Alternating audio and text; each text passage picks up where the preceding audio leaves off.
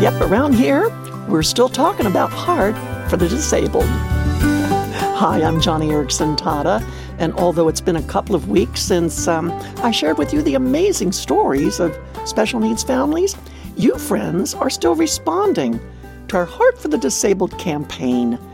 You will remember that back the first week of January, uh, I asked you to write notes of encouragement, uh, scriptures, assurances of prayer, whatever, to five families who struggle with disability.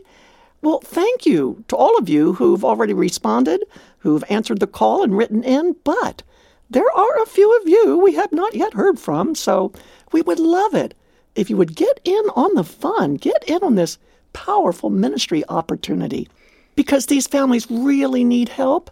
So go to joniradio.org today and get all the details on these families with special needs. Because when you got a disability, life is hard. And I'm thinking of Chris, who joined the Army when he was 18 years old. This young man gave four years of his life to selflessly defend our country and the many freedoms we all enjoy each day. Um, Chris was deployed to Iraq, Afghanistan, over the course of those four years of service. And with all that time in combat, this young guy suffered terribly.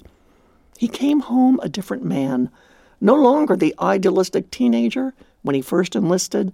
Chris now battles continuous seizures as a result of the multiple traumatic brain injuries he experienced during the fierce fighting in Iraq and Afghanistan.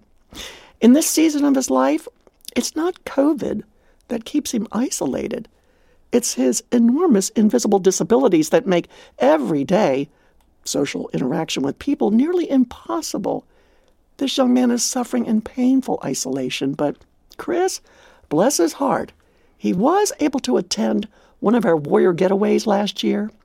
That's our special retreat where military servicemen and women and their families come for rest and healing, biblical counseling, and a chance to hear about Jesus Christ. Well, it was life changing for this young veteran. I mean, just listen to what Chris has to say about it. He confessed, and this is a quote I don't want to end up another casualty. Wow.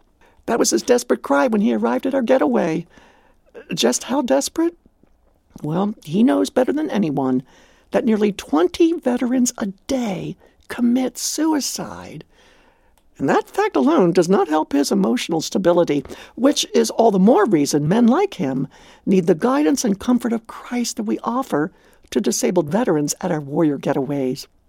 And it's why I was so heartened to hear Chris say this also. He said, God's going to make me whole again. Someday I will be unbroken.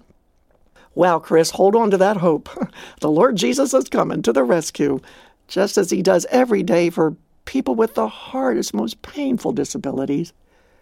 Every day, disabled people like Chris cry out with the same passion you hear in Psalm 57 Oh God, have mercy on me, have mercy on me. For in you I take refuge. I take refuge in the shadow of your wings until the disaster is past. I cry out to God Most High, and He sends from heaven and saves me. Friend, that's the heart cry of every family feeling overwhelmed by isolation and disability. So do not forget to pray for our upcoming warrior getaways and take this chance to go to joniradio.org today to offer Christ centered encouragement to our five Heart for the Disabled families. And you can get all the details at joniradio.org.